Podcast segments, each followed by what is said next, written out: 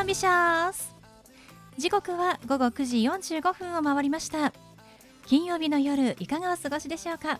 パーソナリティの松野紗友子です。この番組ボーイズビーアンビシャスのコンセプトは夢を抱き語りそして行動に起こそうということで毎回さまざまな業種のビジネスパーソンがゲスト出演。どんなビジネスをされているのかどうして始めたのかその思いを語っていただくそんな番組です。さあそして私と一緒に番組をお届けするのは柴田法務会計事務所の柴田純一先生です。先生よろしくお願いします。よろしくお願いします。さあ今日は3月31日ということで3月最終日ですね。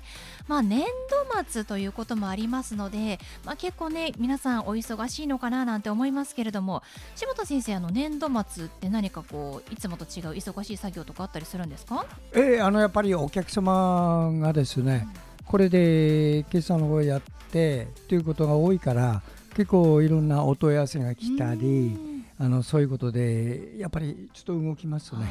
そうなんですね、はい、やっぱりいつもとは少し違った動きがある、はい、いやもう経済経済活動で日本社会動いてるわけなんで、うん、ここが止まったらえらいことになりますからね。確かにね。まあ私はあれですね、あの3月の頭が一番忙しかったですね。確定申告というね。はいはいはい。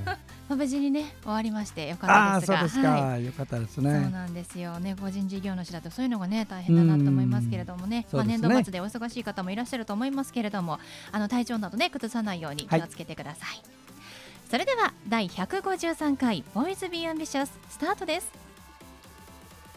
この番組は遺言相続専門の行政書士柴田法務会計事務所の提供でお送りしますそれでは先生今夜のゲストのご紹介をお願いします。はい今夜のゲストは油彩画家の根木あさみ先生です。根木さんこんばんは。こんばんは。よろしくお願いします。よろしくお願いします。あとても可愛らしいゲストの方が来てくれましたけれども。根木さん、えー、油彩画家でいらっしゃるということですがどんなお仕事作品を作っていらっしゃるんですか？え私はですねあの油彩油絵の具というものを用いて世界や、ま国内の風景を描いております。はい。基本的にはお使いになっているのが油絵で、はい、風景が多いんですね。そうですね。基本的に風景をいつも描いております。何かそう好きな風景とかあるんですか？私は風景の中でも空をメインにして描いているので、うん、まあ、空が広い場所っていうのをよくモチーフとして使うことが多いです。まあ、実際にあの見に行って見ながら描いたりとかそれともイメージした、まあ、空や海を描くことが多いのかどちらが多いですか？えっと、もともと旅行がすごく好きなのであの自分で足を向けた先で見た景色をあのその場で描くのではなくて帰ってきてからこう混ぜ合わせてその土地のこう空気感が一番伝わるような形で。まあ、あの半分想像の中の世界だけれども実際にある場所っていうようなテーマで書くことが多いです。そうなんですね。じゃあもう帰ってきてその時の記憶を頼りにもう根木さんが一番ここが素敵だったっていうのを絵に起こしてるんですか？そうですね。はい。じゃあもう写真を撮ってじゃあそれを忠実にっていうわけではないんですね。そうですね。写真はもう本当にあくまで資料というか、うん、後で思い返すあの一つに過ぎなくて一番大切にしたいのはその場所の空気感とか、うん、あの文化あの行ってみないとわからない温度だとかそういうものをこう伝えられたらなといつも思っています。あそうなんですね。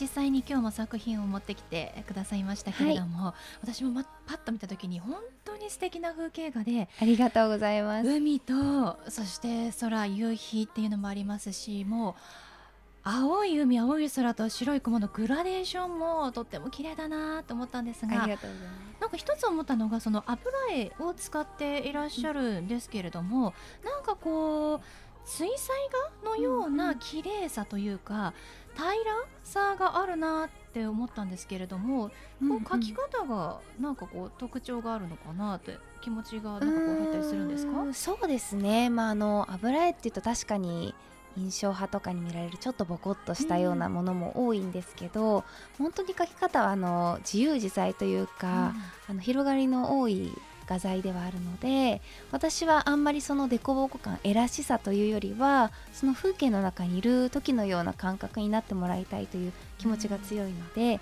できるだけそこを排除して綺麗なグラデーションになるようにいつもあのそこを目指して頑張って描いてますいやもう本当に綺麗なグラデーションですよね。ありがとうございます。なんかもう触りたいサラサラしてる感じがするので 触りたくなるんですけど触っちゃダメ そうですね。ですけれどもね。じゃあそんな根木さんはあのどうして絵を描こうと思われたんですか？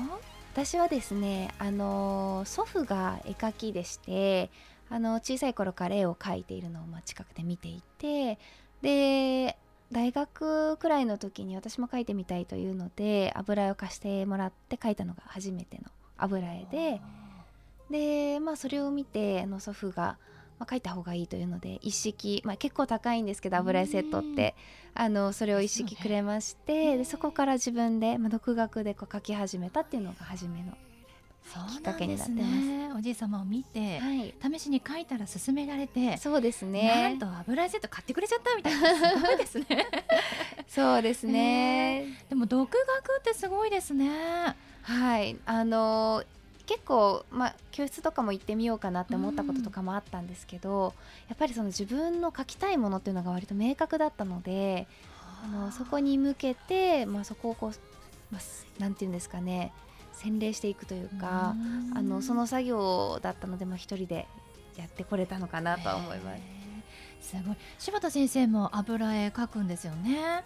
これ独学って聞いてどう思われます、うんすごい先な生も独学ですか、いや私の時はにあのクロッキーっていうのを先にやらせられて。クロッキー。が完成すると人物が描けますからっていうじゃあやっぱりこう手順を踏んで教わってっていうことでいいきなりだから道具をね買ってもらってうん独学でって、すごいですね。やっぱすごいことですよね。素晴らいしい。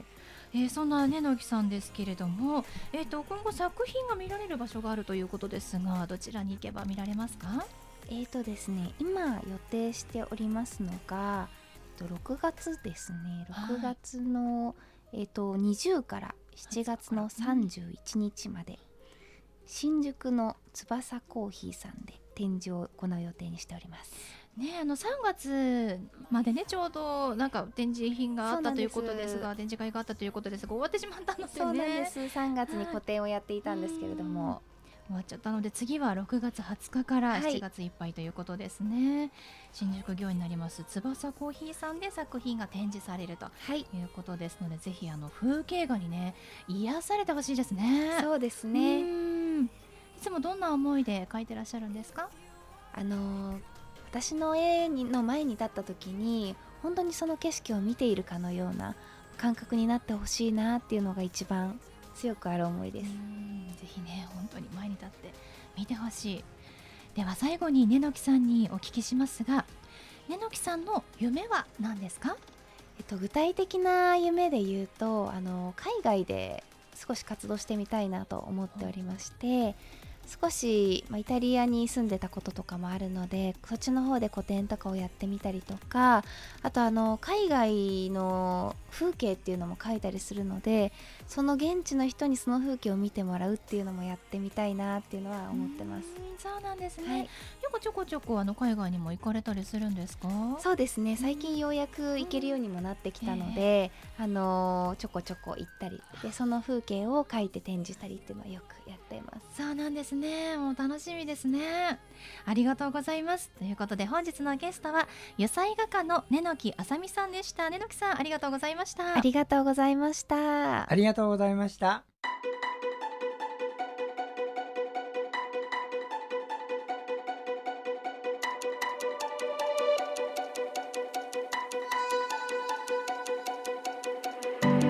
続いては柴田先生のワンポイントアドバイスですでは先生今日はどんなお話をしてくださるんでしょうか？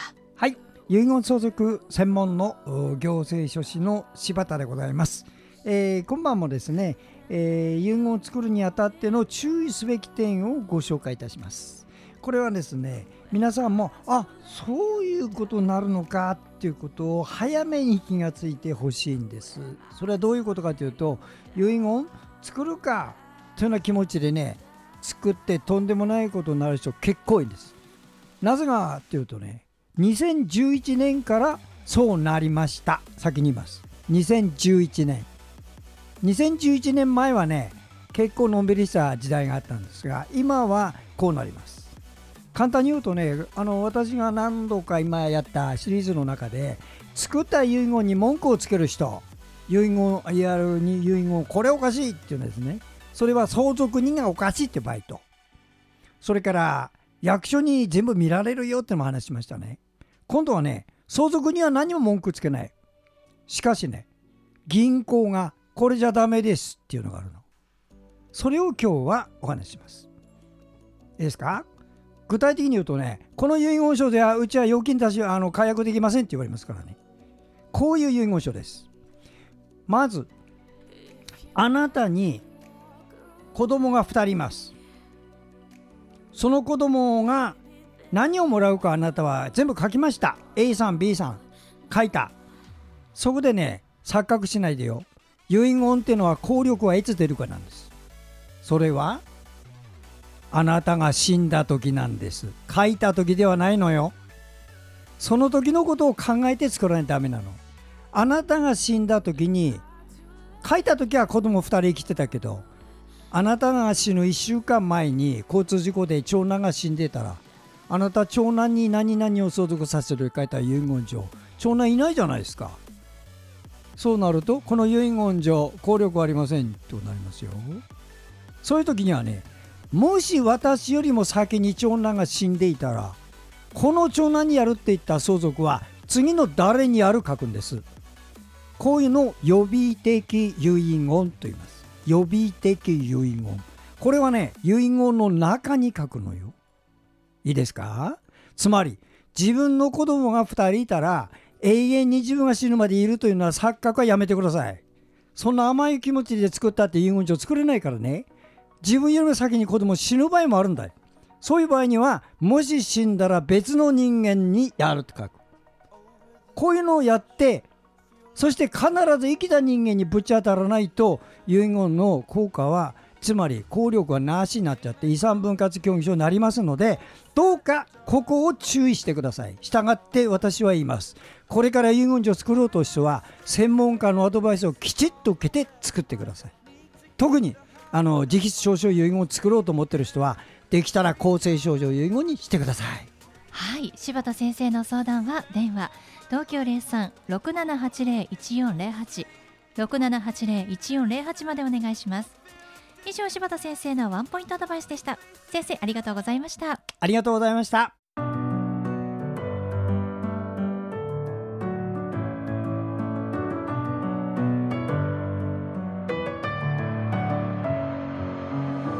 はいということでお送りしてきました「ボーイズ・ビー・アンビシャス」いかがでしたでしょうか？本日のゲストは油彩画家の根の木あさみさんでした。風景画をメインに描いていらっしゃるんですけれども油絵を使っても本当に素敵な風景画なのでぜひね皆さんお部屋に飾っていただいたり実際にご覧いただきたいと思います。えーこちらですね6月の20日から7月の31日まで新宿御苑にあります翼コーヒーさんで作品が展示されるということです。また根の木さんのインスタグラムでも見ることができますのでぜひインスタグラムで根の木あさみ木の根っこの根にカタカナのツリーの木に、えーあさみはひらがなで根の木あさみで検索してみてください。根の木さんはあの創営ギャラリーさん銀座の創営ギャラリーさんのご紹介で今日ねお越しいただきましたけれども残念ながらあの放送の前3月の前半にグループ展を行っていたということでね見逃してしまったという方はぜひ次回のグループ展や個展なども楽しみにしていてください。またねなきさんアクセサリーデザインも行っているということですから皆さんあのグループ展や個展などに足を運んだ時にだけ会えるということですのでこちらもぜひね楽しみにしていてください。